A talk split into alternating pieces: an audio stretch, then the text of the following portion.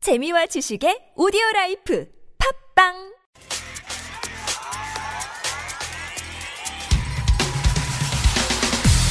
화제 뉴스 핵심을 짚어드립니다. 뉴스의 맥.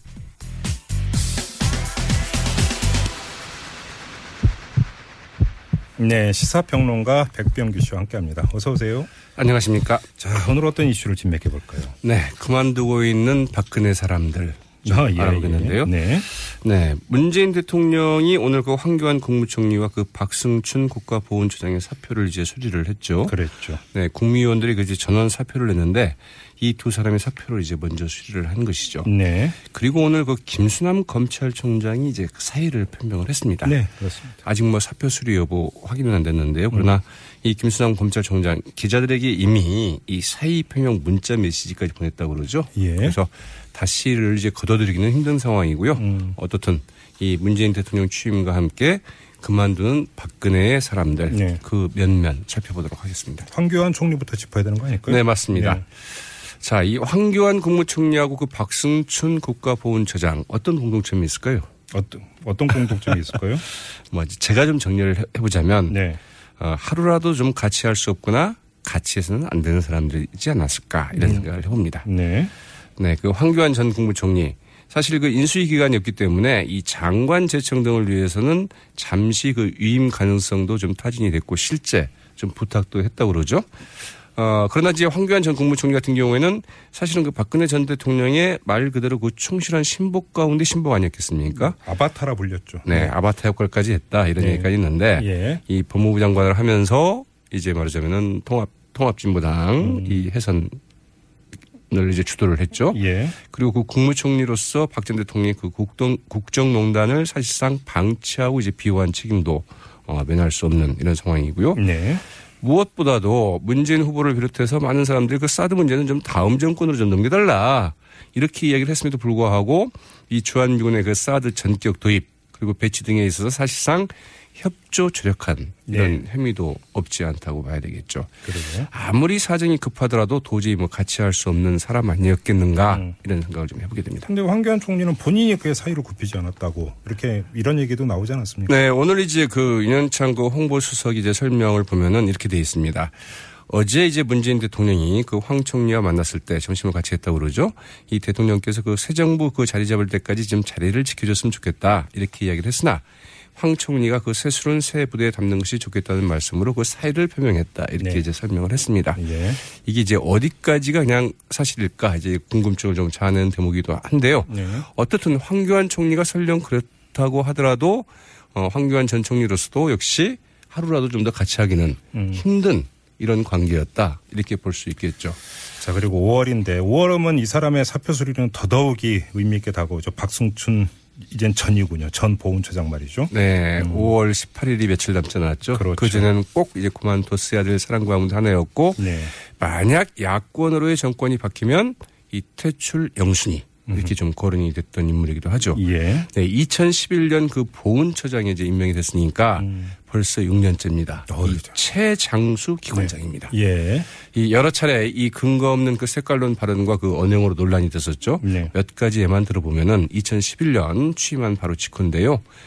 이 종북 세력이 그 제도권과 정부 내부에 침투를 해서 친북 활동을 민주화로 그 미화하고 있다. 이런 그 DVD 동영상을 제작을 해서 이제 배포를 했습니다. 그랬었죠.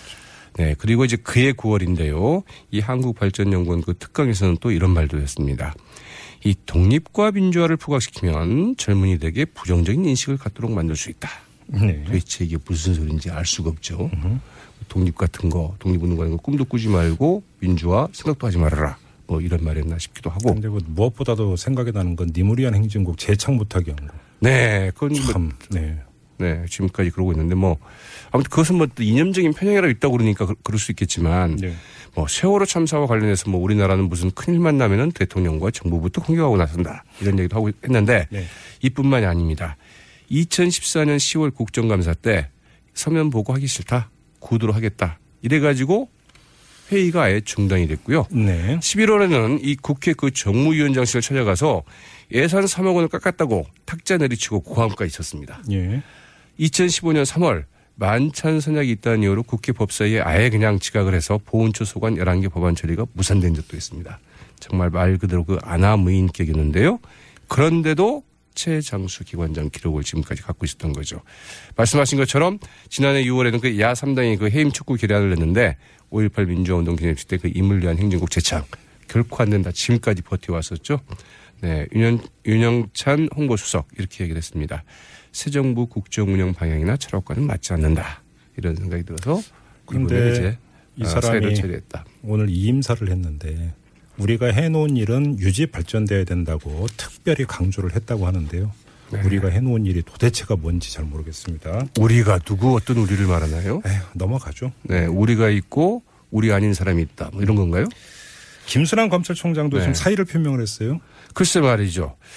이거는 그만둘 때 그래도 그만둔 경우 아닐까 이렇게 싶기도 한데요. 네. 원래 그 임기가 그 연말까지죠. 12월까지죠. 돼 있죠. 네. 네. 그 새 정부 출범하면서 이 계속국 검찰총장직을 맡기는 좀 어렵다 이렇게 판단한다 싶은데요. 이제 본인은 그 기자들에게 그 문자 메시지를 보내서 이제 임 사유를 좀 밝혔습니다. 네. 이 박 전 대통령 수사와 그 대선 관리가 끝나서 자신의 소임 어느 정도 좀 마쳤다고 생각돼 오늘 사의를 표명한다 이렇게 밝혔는데요. 예. 이 박 전 대통령 구속 때는 그만둘 생각도 했었다. 그러나 그 법무부 장관도 그 공석 중이어서 그만두는 것은 무책임하다고 판단을 해서 지금까지 계속 해왔었다. 이렇게 이제 소감을 좀 밝혔다고 하죠. 그때 일부 언론은 그 사태에 대한 이런 뭐 주장, 사설까지 짓지 않았었나요? 네, 조선일보가 대표적이었죠. 그 정윤의 문건 사건이나 뭐 미르나 K스포츠 재단 그 의혹 사건 초기에 검찰이 제대로 수사를 했다고 한다면 대통령 탄핵이나 구속 사태로까지 좀 번졌겠느냐 이러면서 그 연대 책임론을 이제 제기한 바 있습니다. 그때 그런 식이라고 한다면 정말 황교안 그 대통령 권한대행부터 그- 그만뒀어야 됐었죠. 어떻든 뭐 이제 같이 그만두게 되긴 했는데, 어, 어떻든 이 사실은 이제 그 김순환 검찰총장도 이 국정농단 사태나 이 정치검찰 책임론에서 자유롭지 못하죠. 어, 이 검찰 조직 보호 논리도 있었겠지만 이 법무부 장관 그 공소 상태에서 그 대선 관리 차원에서 이제 지금까지는 맡아왔다 하더라도 계속 맡을 수 있겠느냐 이런 좀 회의적인 시간이 많았고요. 실제 적으로 그만두었습니다. 김수남 검찰총장만 하더라도 어떻게 보면 그래도 그만둘 때를 좀 아는 사람이 아닐까 싶은데요. 사실 뭐 그래야 될 사람들 꽤 적지 않다고 봐야 되겠죠.